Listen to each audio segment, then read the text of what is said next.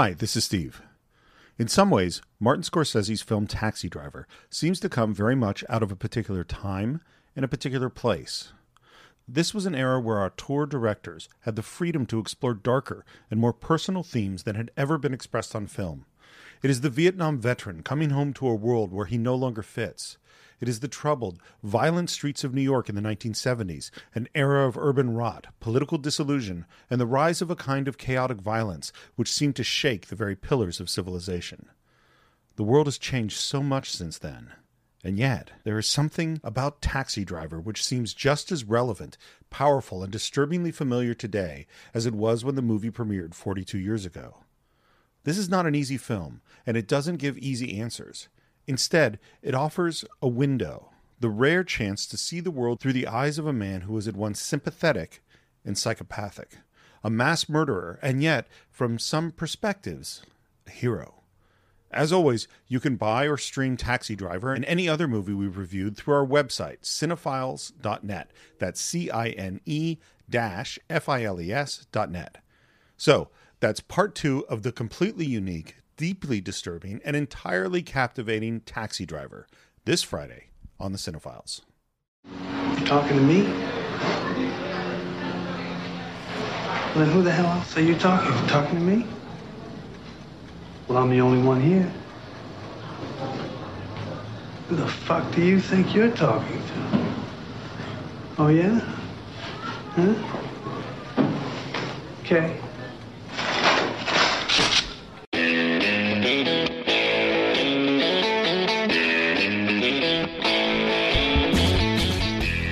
Hello and welcome once again to the Cine-Files and part two of our discussion of Martin Scorsese's 1976 classic, Taxi Driver. After his failed date with Betsy and his inability to get her on the phone, Travis Bickle decides that his only choice is to confront her face to face. We go back to campaign headquarters mm-hmm.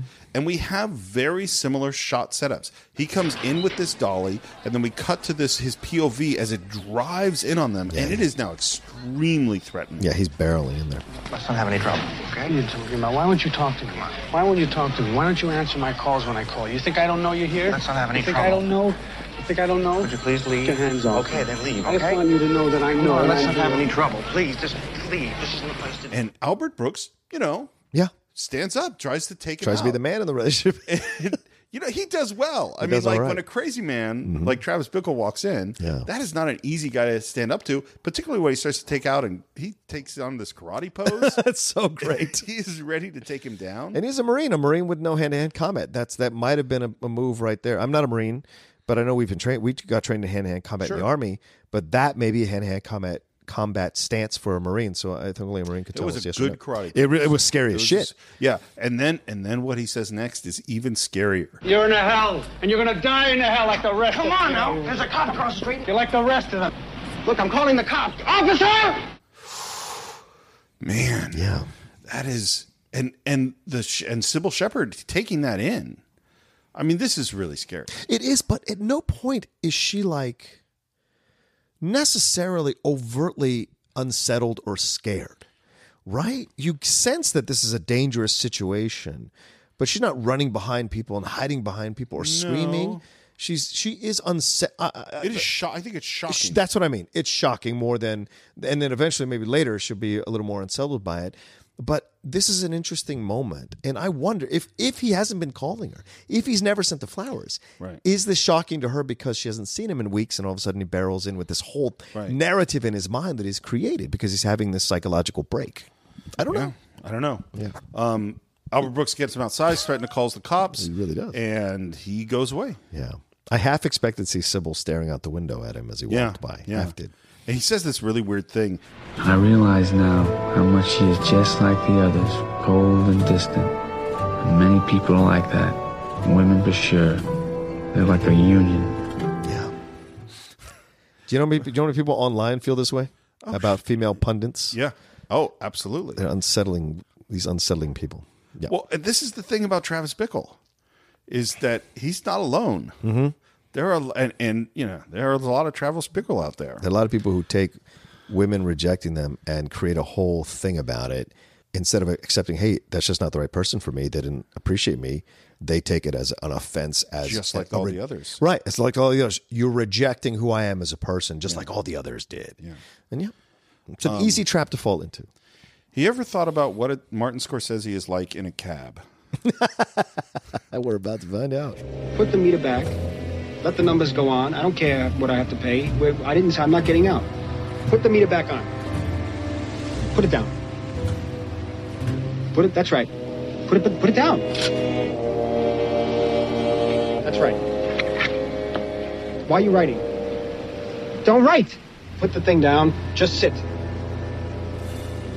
So he wasn't supposed to play this part. There was another actor who's going to play it, and it, he was in some kind of accident. Oh. and so Scorsese had to do it at the last minute. I can't imagine anyone else doing this. It's so great. he is great Yeah. in this scene. Whenever Scorsese acts, he's very enjoyable. Yeah, Quiz show, he is great in quiz Mm, show. That's yeah, he is. Um, I haven't seen that. In a while. I like that movie. That's a good movie. Yeah, um, he is creepy and funny and smiling and and De Niro's uh, completely non-acting acting. Yeah. he's, he's just sitting there and listening in this scene. Again, this is the master class. Is mm-hmm. watch De Niro take it in and the little things he does, and he doesn't mess anything up. Yeah. And what we find out is that Scorsese's character has a 44 Magnum on him, and his Yeah. wife is up in that second story window. We see her silhouetted, and she is with a man that is not him. Do you, do you see the woman in the window? Yeah. You see the woman? So I want you to see that woman because that's my wife. But that's not my apartment. And he says some uh, racial slurs about the person who's up there. Yeah. And then he says some pretty horrible things about what he's going to do with his 44 Magnum, which I may or may not play. Probably not. Yeah, let's say not. They're horrible. Yeah. And uh, But it's an unsettling. Uh, it's really, and he starts to laugh. I bet, I bet you really think I'm sick, right? You think I'm sick?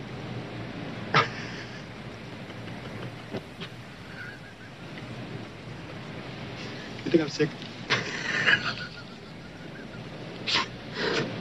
you don't have to answer. I'm paying for the ride. You don't have to answer. It is really unsettling. Well, no, I think, and this is what people need to understand. If you're if you're watching this movie, you're a male, and you're watching this movie, and you're kind of enjoying these scenes and laughing along with these scenes, this is real. Now, he may pre- he may be presenting it in a way that's slightly comical, but there are men who legitimately talk this way, feel this way, act this way. Violence towards women is just one second away from them doing it. So it is comical in the scenes because it's Scorsese with his rapid talk and his nutty stuff. But the shit he's saying is just as toxic as anything Bickle has said throughout the entire movie up to this scene. Just as it's even more violent because this is an older guy. This is a guy who's gotten married. This is a guy who seems like he's a businessman. He's got a three piece suit. Bickle is still figuring out who the hell he is. He's young and he's coming out of the military or coming out of the Marines, coming out of, of war. And so the, the parameters are different. And so, but still, what Scorsese's saying, just in this small scene, is very, very ugly. It's very ugly, and it's just unsettling. Well, and part of understanding the man Travis Bickle Yeah. is understanding the world that Travis Bickle inhabits. Right. And the world that he's inhabited. What have we seen? We've seen that he's there's common blood on the Mm. seats. We've seen this guy in the back of his car is going to do this horrible thing. Mm-hmm. We've seen horribleness. Yeah, And that is the world that he exists in. Yeah. And so in figuring out and, and it goes back to, to Betsy, to Cybill Shepherd, is he tries to bring her into his world. Yeah. You know?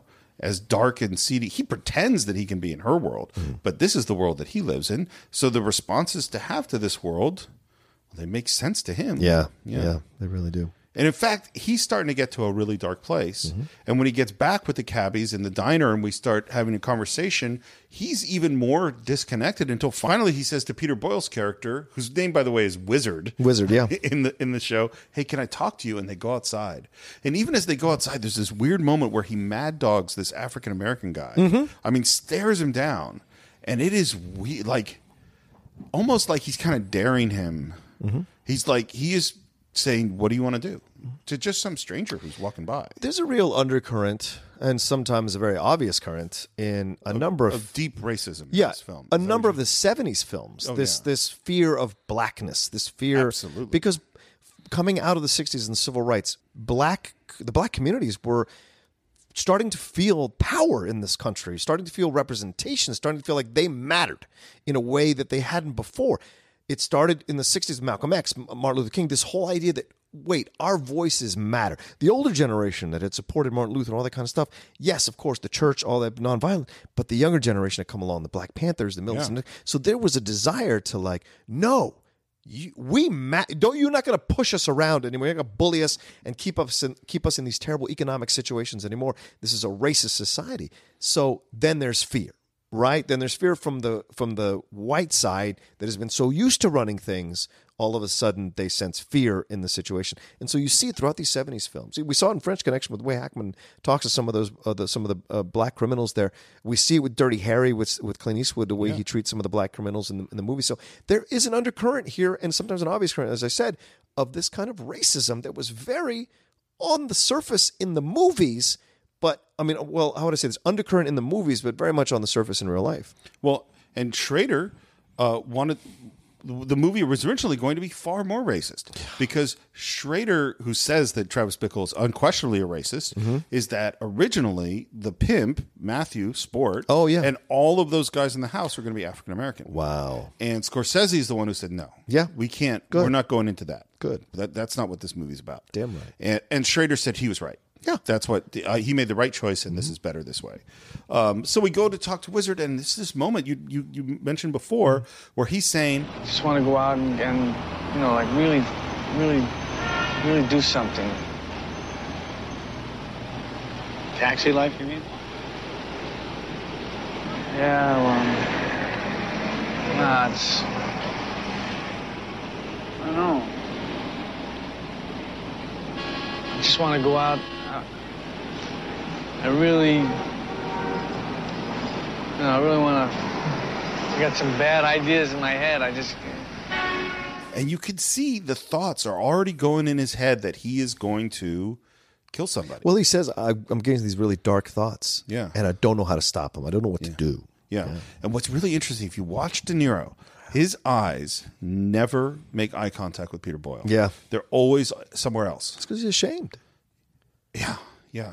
I mean, that's my opinion. I, I No, no, like- I'm not saying. I think, Yeah. I, it's, I think it's shame, and I think yeah. it's yeah. I, I, think it's a whole bunch Because I think stuff. he, he respects Wizard. We've only had a certain amount of scenes, but I think he respects Wizard, which why he dragged he dragged. It, it is the one rare moment, Steve, throughout the whole movie where he is uh, the uh, submissive. He's asking for help. Yes. And it's the saying, rare moment. "Please, Yes. And please help me." And this is, I think this, this is what's so, this is the thing that redeems Bickle is that he does want a way out. He just doesn't know how to find it because he's Yeah. not smart enough. He's not educated enough or self aware enough to find his way out of this situation. And he's surrounded with people who really don't have the tools to do it either. No, well, and Wizard, who is the wise man of the Cavs, Yes, so he speak. says this whole speech about, well, you know, whatever you do, that's what you are. Right. You know, if you're a lawyer, then you're a lawyer. If you're a taxi driver, then you're a taxi driver. And then, and then at the end of this speech, he kind of says, so you know, go out, get drunk, get laid, go do something. All the stuff he's been doing already that has not worked. Yeah, and, and I love I love De Niro's reaction. When De Niro smiles, by the way, Yeah. it is kind of magical, particularly in this character of Travis Bickle. Mm-hmm. And he and for the first, and this is when he does look in the eyes, like that's the dumbest thing I've ever heard in my life. And Wizard's response is, "What do you expect? I'm a cab driver. cab driver." You expect Bertrand Russell? Like, it's great. By the way, I love this. it just occurred to me now. His character is wizard. We talked about this whole fantasy beginning with the steam. Oh, so this is, might be all connected here. So yeah, He is the Merlin. Yeah. He's the failed Merlin of the story. Yeah, because he's trying to be a white knight. Yes. Yeah, He's You know trying what? to be a, think a your Bickle is. totally, totally holds, and we definitely have princesses who Yeah. need rescuing Yep, from from the dragons and from the, the Eves, yeah. dragons. Yeah. and then he drives away, and the, there's that great camera POV as it pulls away. Mm-hmm. Um, Travis is watching Palantine on TV, while and this is where he does make his cereal with peach brandy and sugar on It's it. so weird, man. Listen, when you got to get the booze in you, you got to get it in you. I guess. Um, and I always wonder when he's watching Palantine, what's he thinking? What's going through his head right now? Well, like maybe he's Already deciding. decided to kill him? Maybe and maybe he's decided this is how I can get famous, or this is how I can make a statement, or be noticed, or be seen, or be heard. And I and I think as much as he wants to find place, he wants to matter. He doesn't feel like he matters, and so no one seems to see him. You know. And it's so disturbing, by the way, that, you know, six years after this, John Hinckley, shoots President Reagan to impress Jodie Foster, who's in Taxi Driver. Right.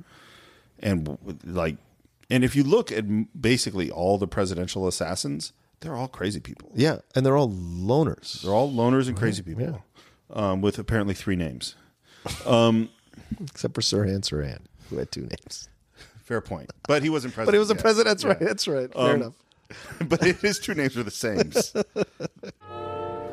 Drives by the campaign office, and there's this shot of the desk of, of Betsy's desk with the sodas, and then a cut to him, and it is there's some about those two shots cut together that are haunting and disturbing and creepy and powerful and emotional. Mm-hmm.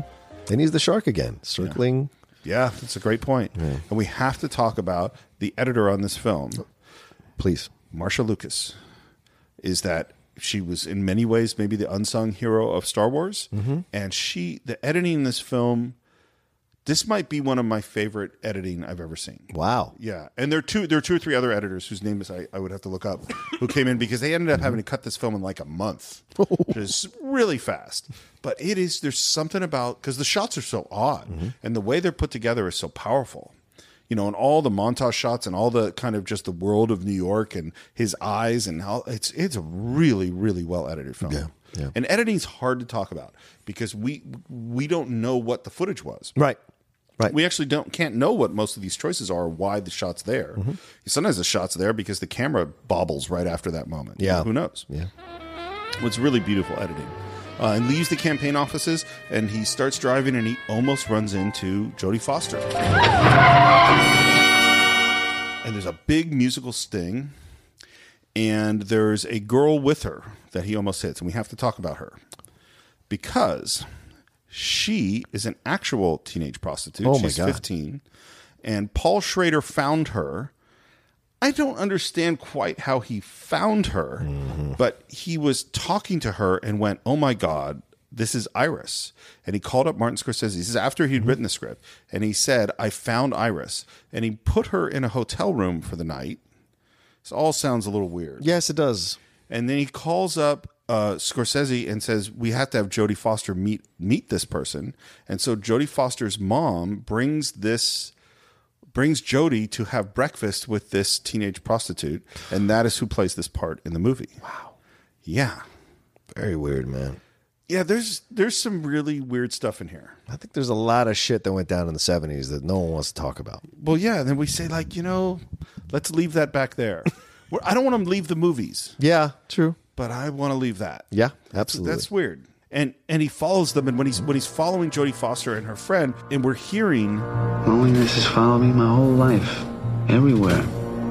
Bars and cars, sidewalks, stores, everywhere. There's no escape from God's lonely man. right. and God's lonely man. The other interesting thing about that line is that he thinks he's special. Mm-hmm. He is the Exactly. lonely man. Exactly. God's lonely man. And most of these people who do, who slide into this kind of madness do feel this way.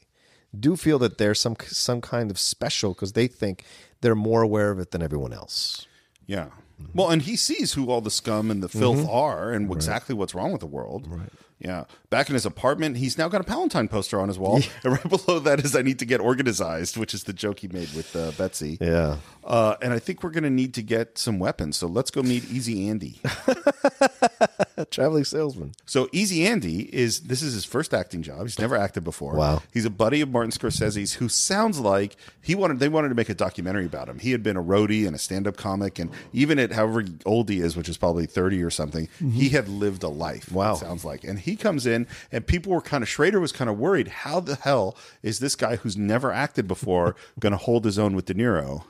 He's great He's fantastic. this scene is so weird Yeah. as they're laying out a 44 magnum and a 357 or thir- 38 snub nose and all these guns there is something fascinating about the scene Right. This might be a little too big for practical purposes.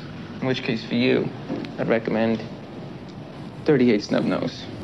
Look at that, that's a beautiful little gun. It's nickel plated, snub nose. Otherwise, the same as a service revolver. That'll stop anything that moves. A magnum, they use that in Africa for killing elephants. And he starts to push the drugs and all that kind of stuff. Oh yeah. Well, and the other thing that happens is with each gun, he takes this huge 44 mag. Yeah. Mm-hmm. That gun is a cannon, and he puts it down, and we see a top-down shot. Right. And then we see each gun goes on this black thing, and each time we cut to it, we cut to a top-down shot. Mm-hmm. And then he gets, I think it's the 38, and he aims out the window. And there's this POV shot of him aiming out the window as he slowly, the camera pans along with his gun hand mm-hmm. until he leaves it on this couple with umbrellas. Mm. There is something really disturbing about that shot today. Mm-hmm. It was probably disturbing in 1976. Yeah, I think it's on purpose. But it is disturbing. Yeah. Yeah. I'm starting to figure out that the top down shots are done at the momentous Yeah. moments of his life, like Turning get- points. Yeah, turning points. Yes, getting the job, the date, The date. uh, and this moment, and then of course, and maybe there's another one, but Mm-hmm. There's a couple more Certainly, coming. the last one. Yes, absolutely. So Um, and then, yeah, as you said, at the end of the scene, once he decides I'm going to buy all the guns, yeah, is he said, I love that the the Easy Andy goes, How about dope? Grass, ash, coke, mescaline, downers, Nembutal Tuinal, chloral hydrates. How about uh, uppers, amphetamines? No, I'm not interested in that stuff. Crystal meth. I can get you crystal meth. Nitrous oxide.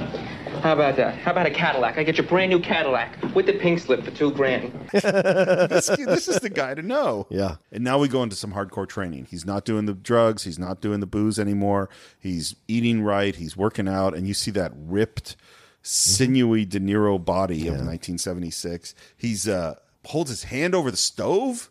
Ah, and I, it's not faked. That just looks like a dude holding his hand over the stove. Well, remember he's a Marine, so he's about to go into war. So he has to train himself to get into war, just like Charlie Sheen does with, with in, in Apocalypse Now. Like he's got to mentally get ready to go and take Charlie down in the in the forest or in the sorry in the jungle. But like, and we he's, see him firing the gun. They're great shots Mm-hmm. of the camera moving. And what we should say about Scorsese is all of this is storyboarded.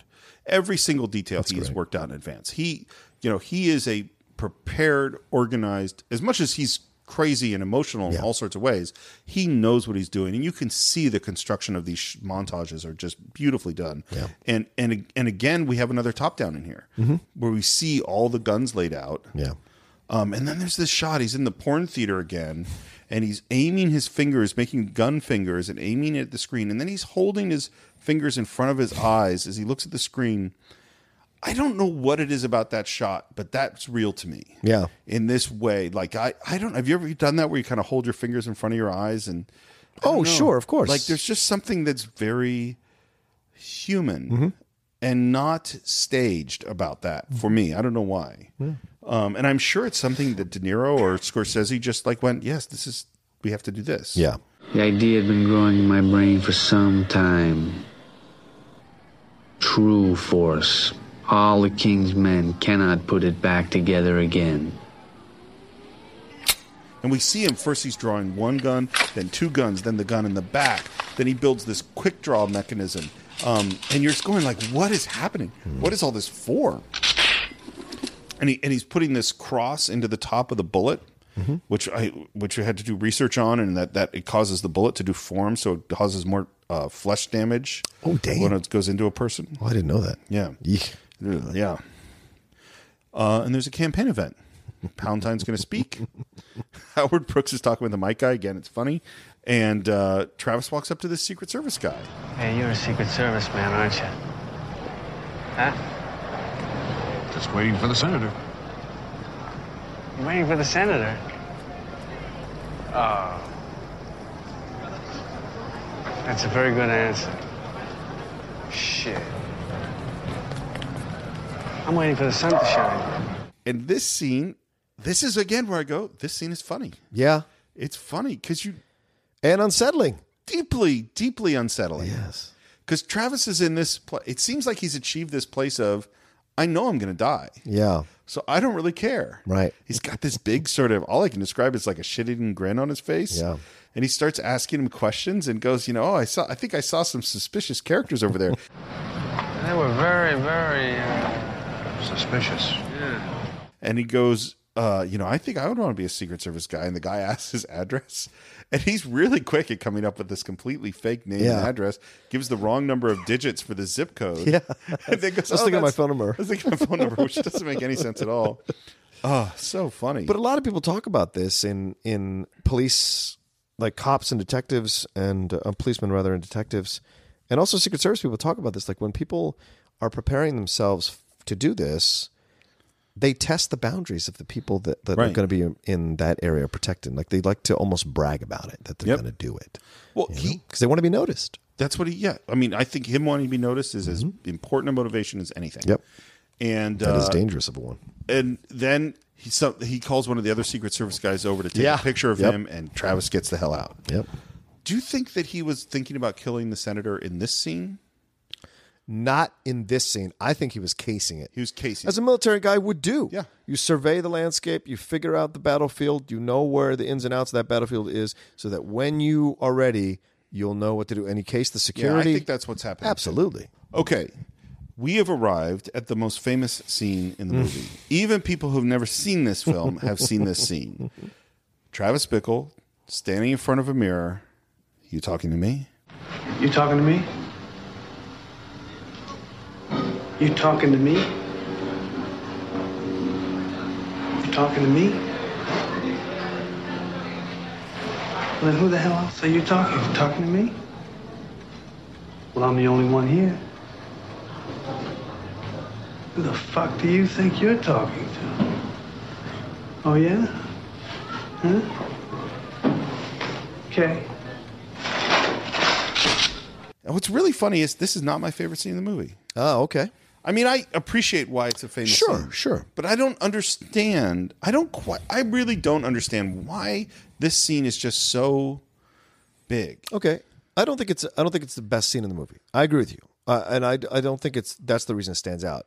It stands out because there is um, there's a, a, a kind of subtle badass nature to it, and it's also a moment that all of us relate to, where we feel uh, disempowered, for lack of a better term, in certain situations, and you want to fight back, and you want to say, "You're looking at me."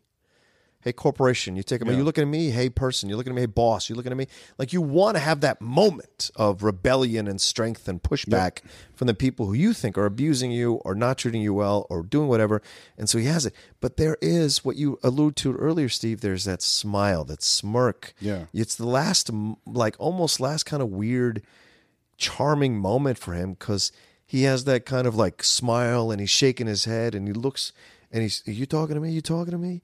And so, the, and just the way he delivers it all, I think is what makes people enjoy the scene so much. The delivery, what's going on, the smile, the smirk, and then he, the quick look and the idea of a gun like sliding out of probably the first time people ever seen something like that, sliding out of his wrist to be used so quickly. Yeah. You know, it, it's unsettling in that way, but it's his performance that makes everybody He's love great. it. Yeah. And, and it's funny as you were talking it. I, I think you're. I totally think you're right, and it reminds me now that you're saying that. Hmm. In a weird way, with network, I'm mad as hell, and I'm not going to take it anymore. Right. There's a similar sort of fuck you Mm-hmm. of this. You can't, you can't push me around anymore. I'm the little guy standing up. That is powerful. Mm-hmm. I'm God's lonely man. I'm God's, little lonely man. God's lonely man. Yeah. Wow. God's lonely- And and by the way, of course, this is improv. All that was in the script from Paul Schrader was Travis Bickle stands in front of the mirror, and wow. Martin Scorsese is kneeling with headphones on right below him, sort of. And it took four or five hours to shoot, and it was you know. De Niro sort of figuring it out as he went along. Mm-hmm, Um, and you know, like I said, among the most famous uh, shots in the movie. Mm-hmm. And then we go into this really weird thing of him standing there, and we hear his monologue. Listen, you fuckers, you screwheads. Here is a man who would not take it anymore, who would not let. And then there's a jump cut, and then it starts over. Yeah. Listen, you fuckers, you screwheads. Here is a man who would not take it anymore. A man who stood up against the scum, the cunts, the dogs, the filth, the shit. Here is someone who stood up. That is fully Godard kind of moment. Well, yeah. and all of the editors were 100% against it and they said it's a terrible idea and Scorsese said yeah I love this by the way Me too, man. I don't know what it is I can't describe it I love it because it makes sense. Because he's a human being who is snapping. Yeah. So to include his first attempt at a draft Right. of saying his manifesto Yep. ma- humanizes him. Yep. Makes us connect to him more. And it makes us understand this guy who's still trying to figure out what the hell he's doing himself as well. it's a small thing, but it's a fucking brilliant thing because it it ga- brings us closer to Travis, uh, whether we want to be or not. Because we've all had that moment where we say that speech in front of the mirror, we we don't get it right, then we adjust. Blah, blah, blah. We've all that's what he's doing essentially. He's And- tr- he's writing to get it And right. there's something about listen, you fuckers, you screwheads. Yeah, yeah, you I've never heard the term screwheads as an insult before, but there's something about it that's good. He- we take another cab drive through more fire hydrant shooting, and we end up at a market. Yeah. Oh yeah. And Travis goes, It's obvious that he's known at this market, and he walks over to get something, Mm-hmm. and then the camera stays on him. There's no coverage in the scene. Yeah. And we hear a robbery begin. Right. And it is handled, it's all in one shot. Travis comes back around, sees a guy robbing the store. He draws his weapon. He says something first. He doesn't shoot the guy in the back. No. And the guy turns with his gun, and Tra- Travis shoots him. So, a couple things about this. So, Scorsese described this scene in the commentary track or something I watched as Travis's first murder. Mm-hmm. I don't think this was a murder. Okay. I mean, just because the guy had a gun and was turning on him. Sure, but he didn't turn around to shoot at him. He, who, w- wait, Well, how I can I say don't this? know. We don't know what he was going to do. Yeah, I don't know. But Travis didn't give him a chance. yeah. So in a way, it's murder. and then something really weird Because if happens. because if the guy, it's like Greedo and Han Solo. I mean, who shot first? If Han shot first, what do you say? if Han shot first, that's murder. well, the guy was coming to take him away. I'm, I'm not going to get us killed Yeah, we- by we Star don't need to Wars go on fans. that. I'm just saying that in this moment, if if he had turned and shot at De Niro first, and De Niro shot back, it's not murder. The fact that he says, "Hey," and he knows he has a gun, so he has the jump on him. Right. The guy turns involuntarily, maybe turns with the gun, co- like Right. you know, in his hand. It happens cocked. very fast. It really does. So much so that you don't. He doesn't have a chance to respond to anything, and the guy shoots him. Yeah, and then things get weirder because Yes. because he says to the shop owner, "I don't have I don't have a permit for this Yeah. gun," and the guy says, "Don't worry about it." First of all, they're checking to see if he's dead. Right. They have no sympathy for this guy on the ground, who we should say is African American. Right. Um, and he With says, a lead pipe. Yeah, don't, and yeah, and he says, "Don't worry about it." The shopkeeper comes around with a lead pipe. Travis leaves, and the shopkeeper beats him with the lead pipe. Yeah. and says, "I'll take care of it." And we never come back here. We don't know what happened to that guy. Right. It is weird. It is, but the shopkeeper says this happened like five times or whatever. Yeah. So he's taking out his anger and frustrations himself On this which possibly dead robber. right, right, which mirrors, of course, what Travis is Yeah. planning to do himself. Is to take out his anger on he the people that he feels have been in essence robbing him or hurting him or you know whatever threatening his life, and so this is a, mi- now it's an uncomfortable microcosm uh, because it's supposed to be. Yeah. It's and this is probably New York at that time as well. This Yep.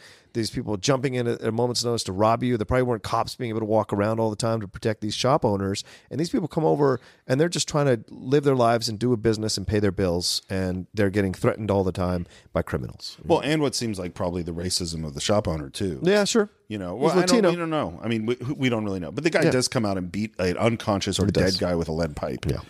And uh, then we cut to this weird thing, which is Travis is watching TV and he's watching American Bandstand, and the first thing he sees is an African American couple. And again, I think that's on purpose. Mm-hmm. Yep. You know that, and and I don't know what he's thinking, but he is holding his forty four, Yeah. and he is watching these people dance on this TV, and he just killed this black guy Mm-hmm. in this market.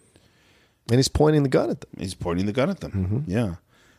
And why it's interesting, one of the shots, one of the couples dancing looks like what's his face? Looks like um sport with the white hat and the thing Oh, from notice. behind. Yeah. It kind of looks like him. So there's evocative stuff through this shot. John, I can't tell you how excited I am about the Cine-Files' new sponsor, an absolutely incredible game, Marvel Strike Force. Now, anyone who's listened to the show knows that I've been reading comic books since I was five years old, and this is like a comic book fan's dream come true. You could create a mobile squad and play as your favorite Marvel characters. I mean, everyone is there the Punisher, Vision, Black Panther, Cap, or even my favorite Marvel character of all time, Daredevil. Uh, your goal is to power up those characters, unlock gear, and use them to compete in player versus player mode, alliance mode, and real time arena.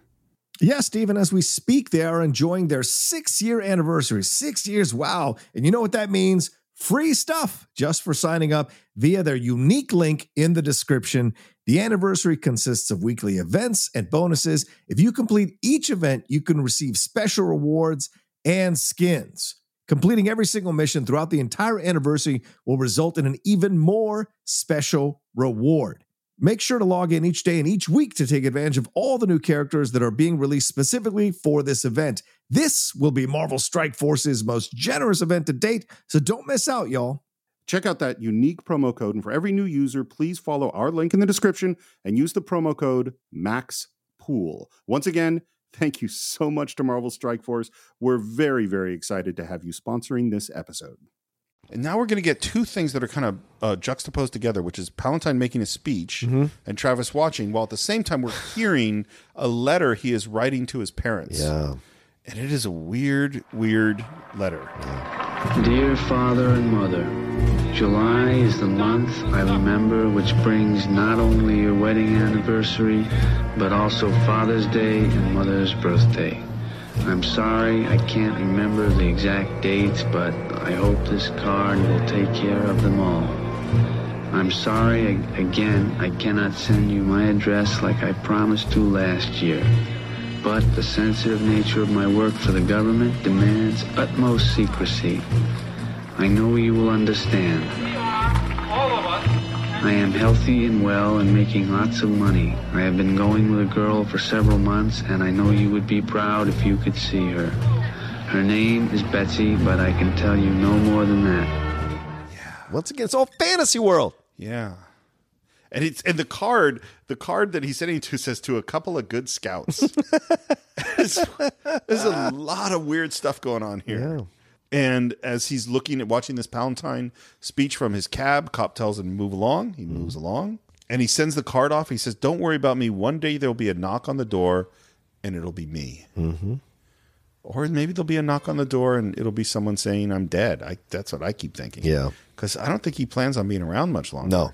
He's watching a soap opera and he has his foot on the TV.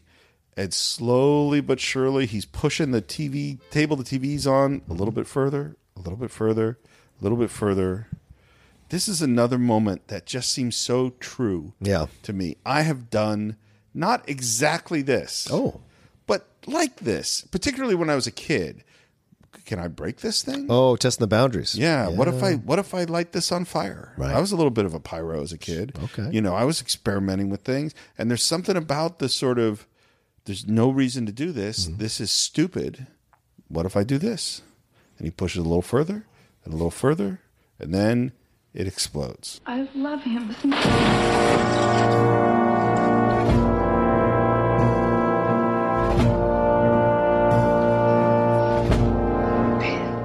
And then he regrets it. Right. Why did I do that? Yeah, that's just real. There's something real about that. Once again, it's just pushing the boundaries, man. Just trying to figure out where. Yeah, just trying to figure it all out. It sounds, yeah. Yeah. I mean, it's a self-destructive move because he destroys the television. Yeah, it's his TV. which brought him joy, Yeah. or at least a window to the world. And then he goes to try to see Jodie Foster again. Yeah, And he goes up to talk to her. Do you want some action? And she sends him to see Matthew. yeah. And now we get to actually see Harvey Keitel. He's great, by the way. He is great. Yeah. Scorsese wanted him to play the Albert Brooks character at first. I could see that kind of. Look, Keitel's a great actor. Yeah. And he said, No, I want to play the pimp hmm. who was supposed to be African American because he had seen this pimp that was this guy. Oh, wow. And he said, I want to do this. Yeah. It is a crazy character he's playing. Mm-hmm. Officer, I swear I'm clean. I'm just waiting here for a friend. You gonna bust me for nothing, man? I'm not a cop. Then why are you asking me for action? Because she sent me over. I suppose that ain't a 38 you've got in your sock. 38. No, huh? I'm clean, man. Shit, you're a real cowboy? then he says, I, I once had a horse on Coney Island. She got hit by a car. That's so random, I don't know weird what shit, this man. stuff means. And then we get to the stuff that is really disturbing mm-hmm. because he says she's 12 and a half and you can do anything you want with her. Yeah, man. This is fucked up in 1976 and it is really fucked up today. Yeah. I mean, and this is an issue. This is the thing I've been thinking about this in something as something we we're going to have to talk about on the Cine-Files for a long time, which is should movies present the real world, horrible things included, Mhm. or should the movies present a world that we aspire to? And at what point are things too real to be in the film? Because child prostitution is real. That Mhm. really happens Sure. and still happens Still happening. day. Yeah. And a, in a horrible thing. And there's a sense of like, I don't want Jodie Foster to be playing this part. I don't Mm. want to, Mm. you know, this is not, we shouldn't be showing this, Mm-hmm. you know, and yet, and then there's another part that's like, no, Yeah. we, we have to show these things. Well, look at Natalie Portman in The Professional. That's a really disturbing How much was she exposed to at such a young age, and does this affect her? Right. Um, because I hear some pretty from friends who've worked with her on sets, some pretty insane stories about Hmm. her behavior. So it's like, okay, how much of that is because? And then Jodie too. Jodie Jodie counts Mel Gibson as one of her great friends. Right. This is a very unstable person who has had numerous incidences of of being violent, verbally abusive, racist, all these kind of things. Yet she always defends him. Right. What is it? You know, and so there's there is being exposed to the harder edges at a younger age. Is that does that damage you or affect you in some way where you think this kind of behavior can be forgiven so easily? Well, and someone watching this movie in the world and Mm. they see a Travis Bickle character or they see this teenage prostitution Yeah. or they see a Harvey Keitel character and rather than going, "Oh, that's terrible," they go, "Oh, I like that." You know. Oh, right. You know that that because like for instance, if you have people smoking in a movie, Yeah. and listen, I'm going to just say smoking frequently looks cool in movies. Yes, of course it does. And that makes people more likely to smoke. Right. So therefore you don't put smoking in the movie. You know, like this is this weird thing of are we supposed to be modeling great behavior Mm-hmm. or are we supposed to show true behavior? Hmm. You know, and it gets complicated. It feels like a Patreon discussion. Oh, maybe this is a good a good discussion for Patreon. Oh, Mm-hmm. maybe get- we'll, we'll put a pin in this. Yeah, we can't get too deep into this one here. Um, so he goes to talk to Matthew, and Matthew says, "Okay, it's." He says how much money it is, and I'm going to pay it. And then he goes with Iris to this building, goes into the building. A guy charges him some money for the for the room. Creepy fuck. Yep. And by the way, a lot of the movie was shot in this building. This is one abandoned building oh. that they took over, and so Travis's apartment is in here. Iris's apartment is in here. They built other little things in here. They started tearing apart parts of the building to mm-hmm. shoot stuff. They used this building a lot. And we walk into the room. He's reluctant to even walk into that room. Yeah. He definitely is uncomfortable. And the first thing he's asking her is, Are you really 12 and a half? She doesn't want to answer. No. She's kind of she's kind of all business. Mm-hmm. Listen, mister, it's your time. 15 minutes ain't long. And she wants to get right to business. Yeah, just to get it over with. And it is uncomfortable. Mm-hmm. And by the way, what they did, so Jodie Foster, it wasn't legal for her to do some of the scenes. I'm sure. That's her older sister. She has a sister who's 16, who's six years older, who's 18. So for anything where it's suggestive, where she's unbuttoning his, his pants or where she's doing things, those are mostly shots of Jodie Foster's older sister. Wow. Yeah. And Jodie wasn't in the room. Good. Um, yeah. Doesn't that make you feel a little Yes. bit better about it? Uh, he finally gets that her real name is Iris, and he she keeps trying to get undressed and Mm-hmm. do her job, and he keeps saying, "Don't do that." And he tries to remind her of this night where she got into his cab. Yeah. When you remember me? You mean remember when you you you got into a taxi? It was a checkered taxi. You got in and that, that guy Matthew came by and he said he wanted to take you away. He pulled you away. I don't remember that. You don't remember any of that? No. Well, that's all right. I'm gonna get you out of here. So we better make it or Sport will get mad. And he again he has to stop her and stop her, and he says, "I want to help you," Mm-hmm. And she doesn't want his help at the beginning. And it's an interesting thing of going when she says, "I don't remember. I must have been stoned." I don't know if she remembers or not. Mm-hmm. And when she says, "I don't want your help," I don't know what she wants. She is a hard character. Iris is tough to figure out. Yeah. Um, and and this is part of what we're going to get into. Is part of her doesn't want to leave this life, Mm-hmm. and part of her, I think, really, really does. Yeah. What the hell's the matter with you? Listen, you don't have to make it, mister. God damn it! Don't you want to get out of here? Can't you understand why I came here? I, I think I understand. Uh, I tried to get into your cab one night and now you want to come and take me away. Is that it? Yeah, but don't don't you want to go? I can leave anytime I want to. Well, then what about that one night? Look, I was stoned. That's why they stopped me. Because when I'm not stoned, I got no place else to go. which a lot of people who get into this world feel. Yeah. You know, for whatever reasons, their parents reject them or don't understand them or um, just don't speak their language in so many ways and don't have the ability to speak their language in so many ways. And so they rebel and leave. And, you know, sex was only the, it was the only form of acceptance. A lot of these kids are uh, emotionally and physically abused, sexually abused by their parents, by family members. I, brother, I've dated three or four women who've been abused by their uncles, their fathers, and um, brothers. The So- numbers when you see the statistics are Yeah. so high. It's insane. It's terrifying. Right. Well, and and and then there's also the thing of maybe they would like to go back, but with everything they've been through, they don't know that this, they would be taken back. Exactly. You know. Yeah. And and he says, you know, well, I guess I tried, and she genuinely, I think, says, Yeah, I understand. And it means something, really.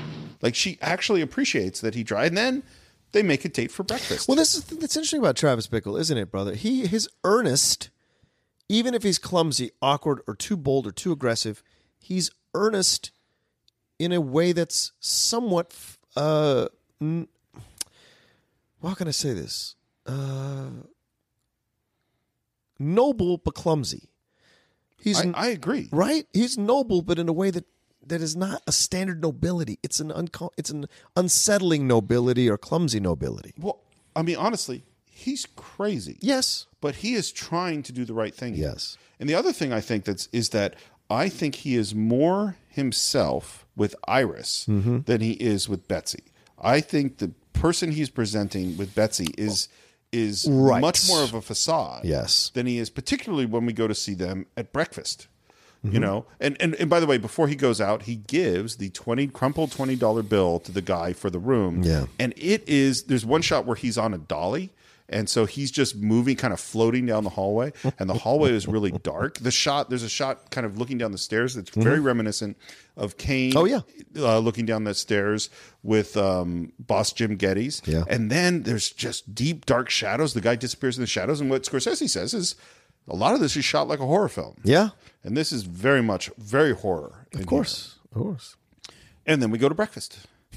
And Jodie Foster in this scene is bright and Yeah. funny and seems very untouched. She's wearing these funny glasses Mhm. and she seems very untouched by what's been happening with her. Yeah. Um, And you can she- see how young she is. Her teeth are still kind of coming in, or Yeah. freckles on her face, all of it. Yeah. Yeah. The way she's putting jelly on her toast. So that is something that the actual prostitute that she met, that's what she did when she had breakfast with Jodie Foster. Oh, really? That's where that came from.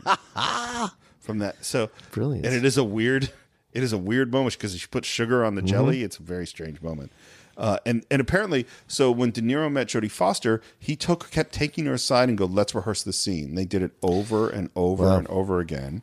And Jodie Foster said it was a real acting class. I'm sure. like one of her great acting classes. And what they did it so much that then he started to throw out different lines. Mm-hmm. And and she the lesson she said she learned is that you can only improvise when you know it so well that you're ready to expect anything. Of course. And and and and in this scene, there are lots of things. You see her reaction when Mm-hmm. she laughs. Like I don't know who's weirder, you or me. like those are some of those are improvs that are happening within the scene. That's great. Are you a narc? Do I look like a narc? Yeah. I am a narc. God. I don't know who's weirder, you or me. I don't know who's weirder, you or me. It's so fun and light and real. Mm-hmm. It's a really good scene. But he is very judgmental of her. Like, Hey, I'm not square. You're the one that's square. You're full of shit, man. What are you talking about? You you walk out with those fucking creeps and lowlifes and degenerates out on the street and you sell your sell your little pussy for nothing, man? For some lowlife pimp? Stands in a hall? I'm the I'm square. You're the one that's square, man. I don't go screw and fuck with a bunch of killers and junkies the way you do. You call that being hip? What world you from? and that's the thing is that Travis has a view of the world that he wants to shove other people oh, into Oh, yeah. and make them adhere to that may not necessarily be true. But in the end, which we'll talk about, It's a very interesting ending, man. So, but anyway, this Well, scene and, is and just to him. be clear, yeah, he's right. In this, I mean, like she's twelve. right. But uh, if her she parents, should not be doing this. But if we don't know if her parents were abusing her sexually, so We he may be forcing that. her back into a terrible thing. well, and she keeps defending. Well, she says, "I can't go home. They don't understand me, man. They don't care about me, man." Well, and she says the sport really cares about me. Yeah, he really likes me. What- and, and and Travis says he's the scum of the earth. Right. I mean, like his anger, the most kind of nastiness we see come out of him is mm-hmm. really coming out of him talking about sport. right. Yeah. And and the thing is, how many of us haven't been in a situation where we see a you know a female friend of ours or someone we care about in a relationship Yep. with a bad guy, and we try to talk them out of it and make them aware of how they're being mistreated, uh, and vice versa. You, you- if you have a male friend who's in a bad relationship with a with a woman who's mistreating him, you try to get them to see what they're doing, the pattern of mistreatment, but you're not going to see it. And it's, and a lot of uh, women who get into prostitution at a young age. This is how pimps do it. They remove. Oh, yeah. They. turn. it's almost like a cult. They remove your identity so that your only identity is connected to them, and they are the only ones that can make you feel wanted or important in the world. Well, and that's exactly where we're going next Yeah. because Travis is going to be outside in the cab, and this is really the only scene in the movie where we're not with him. Yeah. and and the way they get around it is they say, "Oh, he's outside looking in," Right. Uh, but we're going to see Harvey Keitel and Jodie Foster, and she starts with, "I don't like doing this," and he, it is the seductive, really creepy, upsetting scene to me. Mm-hmm. Where he says, "No, baby, if you liked it, then you couldn't be my woman." Oh man, That is that is fucked up. everything he does is psychological warfare Yeah. on a young child with low self esteem. So here's what's weird. This is what Scorsese says about the scene, which I couldn't just disagree with more. He said, and this scene's not in the script. Harvey Keitel wanted to do this scene. This is his idea. And Scorsese wanted to do this scene to show that uh, sport really does care about Iris and that he doesn't beat her or hurt her. And I'm like, that is not what this scene is showing me at all. Not at all. It sees what you just said. This is psychological warfare to control a child. Absolutely. Yeah. And it's oh, and this is we this has come up on the Cine-Files a few times where it's like what the director or the writer thinks is what we're getting. It's not what I'm getting. No. Um, it's seen. This is among. This might be the most uncomfortable scene in the whole movie for Mm-hmm. me, even more than the violence. Right, because she starts out by saying she doesn't want to do it anymore. And if he really loved her, he'd stop making her do it. And one weird thing is he puts a record on and Yeah. he puts the needle on the record, and what plays? That same Travis Bernard Herrmann Yeah, theme. yeah. Apparently, the album came out before the movie came out, and, and, and Sport went out and bought it. I guess it's very strange. And then at the end, he ends with him saying, You know, at times like this, I know I am unlucky, man. Oh man. and then they kiss. Yeah. Very creepy. Uh, This is a 12 and a half year old child, yeah. right? And we immediately have a hard cut to him training with a handgun with these jump cuts coming in and these shots of these targets and it is re- we feel the move now we're, we're it's really propelling us Yeah. towards something um, we see he burns the flowers he's sharpening the knife he's typing the knife to his boot he writes a letter to iris and he sends her the money he says dear iris this money should be enough for your trip by the time you read this i will be dead Yeah. so we're we're getting there What's the point of an iris in a camera? Ooh, it opens and closes for light. I mean, Okay. yeah, or an iris in your eye. I mean, Sure. that's that's where the term comes from. Is from your eye. Um, hmm, yeah, interesting. She Okay. may be his way out, his light. maybe. Now I see it clearly. My whole life is pointed in one direction. I see that now. There never has been any choice for me. Palantine's in a crowd. We're back at Columbus Circle. Albert Brooks introduces him. Travis gets out of the cab. We don't see his face yet. uh, we see him through the crowd. Again, no face. He takes a pill, and we see him with that mohawk. Oh, infamous mohawk. Yeah. And by the way, it's a bald cap, which I didn't realize. Oh, That's really? not- he didn't shave his head. his hair is underneath that. That's it's a really awesome. good one. That's awesome. And he looks really creepy. And I love that he's smiling and clapping at the speech. And again, we're in this. This guy knows he's going to die. Mm-hmm. Yeah. like he's just his life is over. Secret Service is scanning the cloud. The the speech ends. Palantine starts to exit. Travis is moving forward. He's smiling. He reaches for the gun, and they point to him. They spot him. So is he reaching for the gun? Why doesn't he use the gun that's in his so they wouldn't catch that? But why does he reach the gun that's inside? Is he Hmm. really question. reaching for the gun or is he trying to like once again do a dry run and see how far how close he I get? thought he was going to kill him. Okay. there. That's fair. That's what I I'm thought. sure it's a fa- it's a fair assumption to make, obviously, because he's reaching in. I mean, my my assumption is he wants that big 44. yeah, Unless did he leave? He didn't leave the 40. He didn't. He didn't shoot the guy with the 44 in the um, market. no, I think that was no, he, and he leaves the gun. Yeah, because He the guy left it, in the yeah. market takes the gun. He takes that gun. as It's a not the self defense 44, thing, yeah. so that Um, Travis doesn't get in trouble. And anyway, they spot him. They run after him. The Mhm. Secret Service falls down, and he manages to get away. Yeah. Um, and here's the next thing that. Uh, so you remember, I said there's this quote from Schrader that I loved. oh yeah, So the first, the quote started with the girl he desires he can't have, and the girl he can have he can't desire.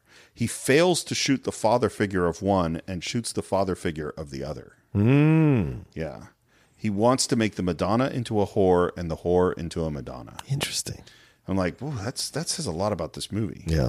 Because now he's going to make the. He's just failed to shoot the father figure of one. So what's he going to do? He's freaking out in his hotel Yeah. in his apartment, Rather, He goes back to his apartment. He takes Yeah. some pills, and then he heads out back to Keitel. Mm-hmm. Keitel's making some kind of deal in the corner. Travis pulls up in the cab, driving fast, pulls over in sort of a crazy way, walks across the street to Keitel. Hey, sport, how you doing? Okay, okay, my man. How? Where do I know you from, man? Because it's obvious something weird's going on. Yeah. And one of the things that Nero I think does better than anybody else is the pause. is he's not answering in the correct rhythm. No, you're right. It's really weird and awkward in this. Yeah. Do I know you? Do I know you? How's Iris? You know Iris. No, You know I don't know nobody named Iris. Iris, come on, get out of here, man. You don't know anybody by the name of Iris? I don't know nobody named Iris. And then he Keitel flicks a cigarette at him, Yeah, kicks him in this weird way. yeah, because he's something about oh, you got a gun. He says, "Do you got a gun?" Yeah. Yeah, And then pulls out a gun and says, "Suck on this," and shoots him in the belly. yeah, man. And "Suck on this" is in it was in the script, and Oh. uh, and Scorsese and De Niro just loved "Suck on this." but then it's De Niro's idea that rather than going straight into the building, that he walks over and sits on the stoop. I love that moment, Steve. There's some about it. It's very real. It's real. He's yeah. he's like the black guy he kills in the in the convenience store is a spur of the moment thing. This is planned out. Yeah. Therefore, there's more responsibility here in his mind. So when he shoots him, he is he has finally made a He's decisive in this moment. a decision Yeah. of what to do with his life. He has made a proactive decision, spending the whole movie pondering what to do. He has finally done a proactive decision straight up that he planned out, shoots him, sits on the stoop to kind of take a moment to understand of what he's doing and if he's going to keep going. And if he's going to so I think in that moment he's contemplating, I can stop right here. I can stop right here, get in the cab, get the fuck out, no one's going to know. Yep. And then I think he then boom, he just no, no, I, keep I have to finish this. It goes into the building. Yeah, man. And and this action sequence, first of all, was really really hard to cut. yeah, I'm sure. Really hard to cut. Very hard to shoot. Um, they all the editors worked on it until finally they still couldn't get it. Mm-hmm. And who comes in to help finish editing this scene? Steven Spielberg. Oh, what? Spielberg comes in to help. Spielberg? Yep. Spielbergo? I don't believe it, man. That's what. That's the legend. Mr. Disney? Yeah. Mr. Mr. Hu- Feel Good? This is not his kind of movie, but you know what? He's a great craftsman. he course he understands is. film. First guy comes in, which is the guy that brought him to the room. He shoots his hand off, or shoots a bunch of fingers Mm-hmm. Shoots off his fingers hand. off, yeah. It is a brutal shot, and but and I have to talk because the makeup guy, whose name I don't remember off the top of my head, is fantastic, and uh, he described how you do these things is like for this if there was more room if you're not in a narrow hallway you would attach like fishing lines to the fingers and you would pull them off Right. but they couldn't do that because there was nowhere to get close to it. So they had to build a whole device, build a squib into a wax hand, Oh. and actually blow the fingers off of this guy oh. whose uh, hand is down in his sleeve. Jesus Christ. And then and then Travis gets he's shot in the neck. Yeah he gets shot in the neck next 'Cause and they had to build in. a completely new mechanism for the to, the blood because it keeps bleeding out of the neck. And then of course what you have to do. Whenever you're dealing with things like blood, is you always have to match it. So you're constantly shooting Polaroids to see how much blood is out at this moment, so that you can pull out a shirt. Oh, now that shirt has too much blood on it. We need a blood with only eight inch shirt with only eight inches of blood. Um, and who shot him in the neck? It's Keitel. Keitel. and he shoots him again. Right. Yeah, and we also see upstairs. Iris is hearing these gunshots. Yes. Yeah. And he shoots uh, because he's ang- he shoots Keitel twice to make sure he's dead. Yep. Then the old the old guy with the he's Still still, there. the- up still, the stairs. Yeah, shoots him. Shoots him. And uh, and then the guy still comes up the stairs screaming at him like you son of a bitch, you son of a bitch. Well, and that's when he gets shot in the arm. Right. And he turns around and shoots this guy in the face. And the guy we see who shoots him in the arm is the same guy who's just talked and gotten money from Right, from, from Keitel. Keitel, and we yeah. see the guy had a gun because he pulls his pulls his suit jacket the side of his suit jacket back to put the Right, money back did. in, and you see the gun. the gun. So in my mind, I thought he was an undercover cop who was using this pimp Oh. to have sex with these underage girls because he's a sick fuck, which happens sometimes. Sure. These, some of these police guys are that way, criminals too. Like it's just there, the seedy Sick underbelly. fucks are everywhere. Yeah, yeah, six fucks everywhere. Not Doesn't the matter. Cine-Files. Well, no. Um, and then the, the old guy's still clamoring to Still him. coming. Yeah. He shoots this guy in the face, and the way they do that is they have little blood pockets built up around his face, Right. connected with um, fishing line that are going off in different directions. And apparently, the guy gets all rigged up, which takes like three hours, and he's got little fishing line taped to his face. And his girlfriend comes up and goes, "Oh, you got a hair out of place," and reaches up and grab one and starts to pull it, and they go, "No!" Oh my they manage to God. stop her in time because what they're doing is guys off camera pull these things, Yeah. and that makes the face wiggle and then the the blood come out. I just I just love practical effects. They're kind of fascinating. They're really smart people to figure out how to do them. It's incredible. Um, um, and yeah, and then he's that guy is still coming after him. charges up up the stairs as Travis gets to uh, Iris's room. Yeah. he tackles him. yeah. And he pulls out that knife that he had in his boot, drives it through his hand, Crucifies him almost. and basically, and that that one is with a it's a knife with a retractable blade. Right. It goes on one shot, and then we cut to the shot of the blade coming out of his hand. yeah. And Jodie's yelling, "Don't shoot him! Don't shoot him!" Travis shoots him, Mm-hmm. And then what does he do? He takes the gun, Shoots himself. tries to shoot himself. Tries to shoot himself. Yeah. Click. Yeah. Click. He was going to kill himself. Well, and this goes to like this why watching this movie today, you know, in 1976 there hadn't been all of these mass shootings where people kill a whole bunch of people Right. and then kill themselves. Right. That hadn't happened yet. Now this happens all the time. I mean, it was tragically. And one of the things that uh, this is a slight digression or is that one of the things they've talked about in terms of why are we having so many of these mass shootings is this idea of copycats of Yeah. once you see that such a thing is possible, then that's in your mind as a thing that you could do. And there's like there's this famous study and thing that happened in Indonesia. There was this rash of suicides in the 80s, and that and it be, they became very publicized, and that more and more people started committing suicide, which they had never done before. And when they stopped broadcasting the news of suicides, then the suicide rate went down Wow. because people got stopped seeing it. And I think about Travis Bickle, and then I think about what's happened in the world today. And I'm not blaming what's happening in the world today on Travis Bickle. But no. But I would blame them. I would absolutely blame newscasts and media for uh, sensationalizing this kind of stuff. Absolutely. Because if you are the Travis Bickle of today, you are disenfranchised, Mm-hmm. you're lonely, you're having mental health problems, you're you know, and you maybe you've had terrible experiences in your youth, and you're going, what do I do? Right. And you see constantly this barrage of people going into a place with automatic weapons and then killing themselves or being killed by police. Mm-hmm. Yeah. Oh, that's what I'm supposed to do. You know? And then, and of course, that's what happens the next moment. And this shot, I think this might be the most intense shot of the film. Hmm. The police come in in slow motion, and Travis Bickle raises his bloody finger to his head and pulls the trigger. You know, the gun finger.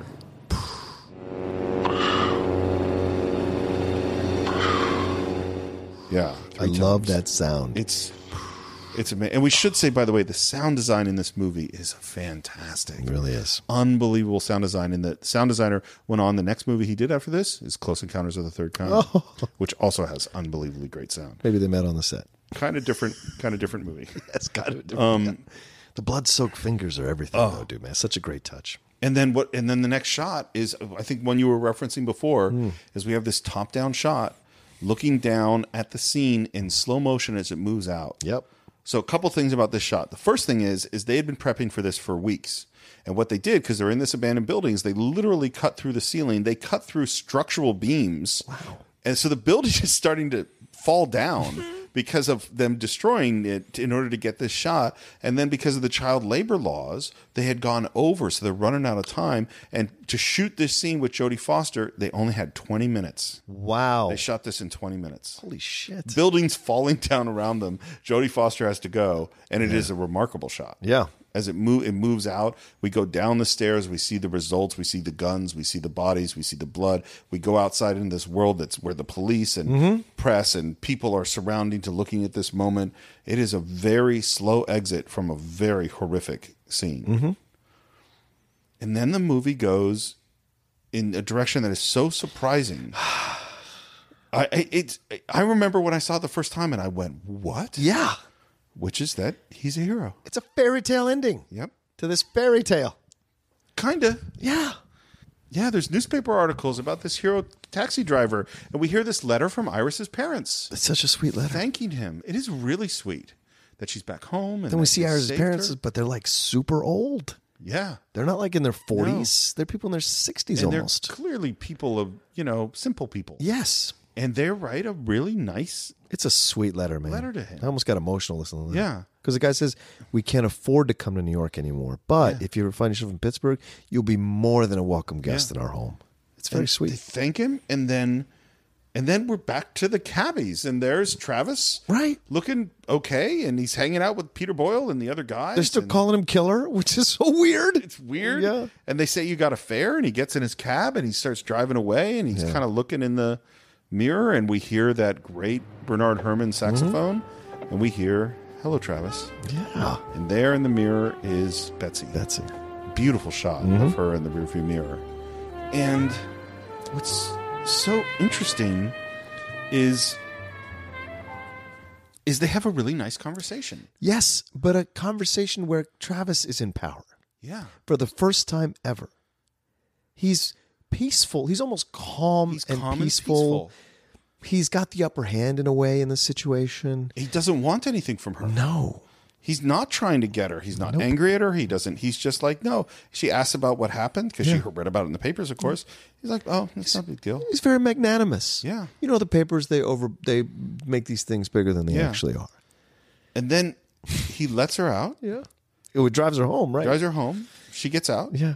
Mm-hmm. She walks around the driver's side window. There's a pause, almost as if she expects more from him. Yes. Like, yes. I think sh- she she would have continued this in some Mm-hmm. way. And she says, "What do I owe you?" Finally, and he drives away. well, he puts the thing down. He says, "Don't worry about it." Don't And worry about drives it. Drives away. He drives away. Yeah. And then we have so, and we kind of go like, "Oh, he's okay. I guess Travis is okay. How odd." And then there's this moment where there's this musical sting, which I'll tell you about in a second. Yeah. And he jerks his head, You see the red on his face, the red light on his face. red light on his face, and then that's the last we're going to see of Travis Bickle. Mm-hmm. And then we have just really beautiful shots of the streets of New York. Yeah. as we hear this music. Mm-hmm. So first, let me tell you about the musical sting, and then we can Please talk about do. what this means. So Bernard Herrmann recorded a. He said, you know, they said we want one more sting for this moment. Bernard Herrmann recorded it, and uh, and Scorsese didn't like it and said, "Yeah, I don't, I don't really. It's not intense enough. It's too normal." And Herrmann, who sounds like he was pretty gruff, said, "Ah, just play it backwards." And that is what it is. It's that musical sting played backwards. You hear it's played backwards. And that is the last piece of music Bernard Herrmann ever recorded, that sting. What do you think it means? I fucking love this moment. I'm sorry to cuss so hard. But it's Taxi Driver. Yeah, but these okay. these genuine moments, these like brilliant, brilliantly artistic moments in film that are quick to me are gold. They're diamonds. They're treasures because in the right hands of a right filmmaker, they mean so much. Which is this whole fairy tale ending. Is it real? Is it not real? I don't know. The letters, I don't know any if any of that is real, right? Let's say it is real and everything worked out, right? He's back driving a cab again. God knows why he's driving a cab again. He killed a gangster, an Italian gangster, and apparently they don't. Nobody wants revenge on him for it, uh, which is an insane stretch of the imagination to think that's believable. And then he gets in the and she knows exactly which cab to get in. Interesting. Sits in the cab, drives. He's all in very comfortable. He's calm. He's the he's the he's the guy who's like in charge. Then when she you think he's this noble knight he's gone through his hell his like trial by fire and he's come out the other side and that flash shows you that that evil Bickle is still in there. And that's what that is to me. It shows me that no matter how sweet or normal he is, there is that underbelly of uh, anger at the world that will never go away. And it's schizophrenic. It's it's almost schizophrenic, an illusion, because he has this other side of him that is darker and more violent and more angry that will always be below this, bubbling below the surface. No matter how sweet of a hero he's turned out to be, because he wasn't heroic necessarily. No. And so uh, the papers may have turned him into a hero, but he knows who he really is. Well, I don't know if he knows who he really is, but I totally agree.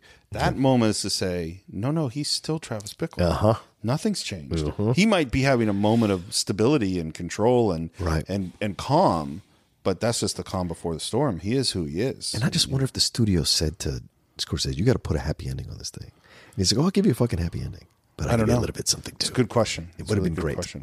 No, it's an interesting. It's a, it. it's a very unsettling place to end that movie, mm-hmm. and it's not a, it's not knowable. We don't really get to know. Yeah. And I never ever want to see Taxi Driver 2. I never ever want to see sequel Travis Bickle, uh, De Niro doing Travis Bickle now at like 70 years old. No. Because I'm sure they've come with course, ideas for course. Taxi Driver 2. And I'm sure there's been a briefcase full of money. Two or three. Do you happen to have final thoughts on Taxi Driver? Yeah, I would just say this. If you haven't visited this movie in a while, maybe you've been afraid to see it, maybe like me, maybe even nervous to kind of walk back into this world. If you've gotten on a little bit older in years from the last time you saw it, I would encourage you to watch it again, especially in light of where our world is now and the things that we've seen and experienced and the changes that have happened in the world. Um, you might find yourself un, uh, uncomfortably understanding Bickle a little bit more than you did before, um, and finding some compassion for him while still maintaining the belief that what he did was wrong and shouldn't have done the things that he did.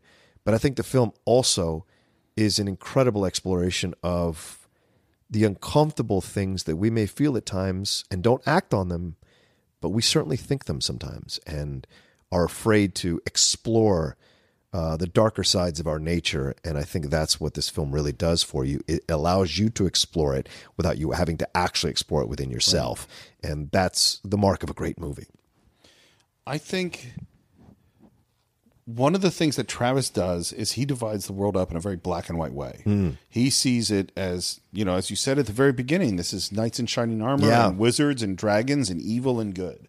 And I think we all have a tendency to do that. We hear about a certain behavior Right. or we hear about a certain person that does a certain kind of thing and we go, "Oh, well that person's evil." Yeah. And I think that is a dangerous fiction mm-hmm. to walk around with.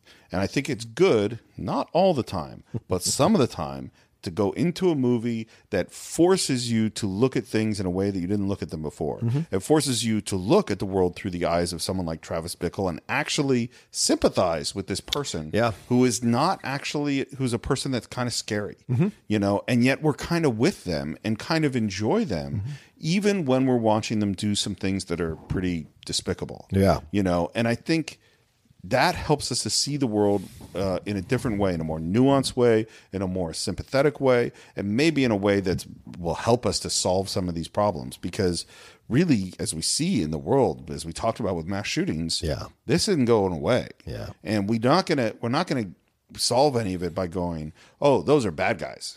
That's not the point. That doesn't help us. We got to understand what is making a person go into a room and do a thing like that. And this movie made in 1976, before they had the term PTSD, before all these mass shootings, I mean, there have been a couple mass shootings, but not many.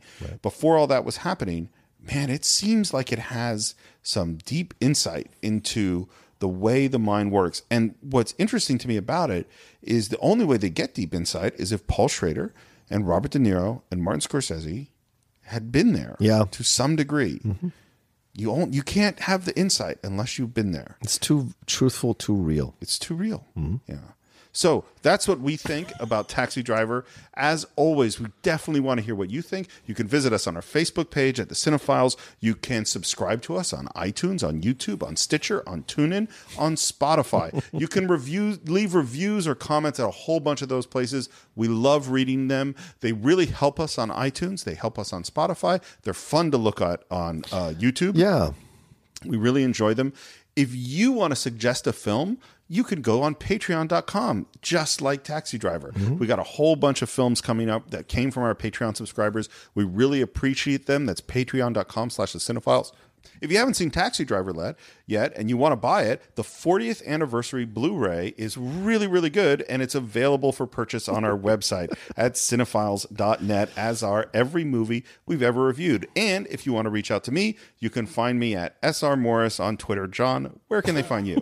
they can find me not buying the 40th anniversary of this film. Although now, having seen it this morning, I think I might buy it. Actually, jokingly enough, like because I might want to see the behind, watch the behind the scenes It's- and special lot of good features stuff on it. Oh, that's I'm gonna buy it then, uh, and I will actually go through our uh, uh, our our uh, Because link. will- if you do that, Yeah. we will make like 17 cents. and we will split that Yeah-o. evenly. Thank you. I don't know who gets the half penny. We'll that's, figure it out. That's fine. That- that- I'll get some chuckles with it. But okay. oh, you guys can always find me at the Roca says on Twitter and on Instagram. And this has been an enjoyable episode for me to do because this was a film I was so so dreading, Yeah. and to have it turn out in such a positive way, uh, an enjoyable way, uh, was a lot of fun. So. Well, I'm glad you had fun, and I hope that everyone listening had fun. I definitely had fun. And that is it for this week. We will see you next time on The Cine-Files.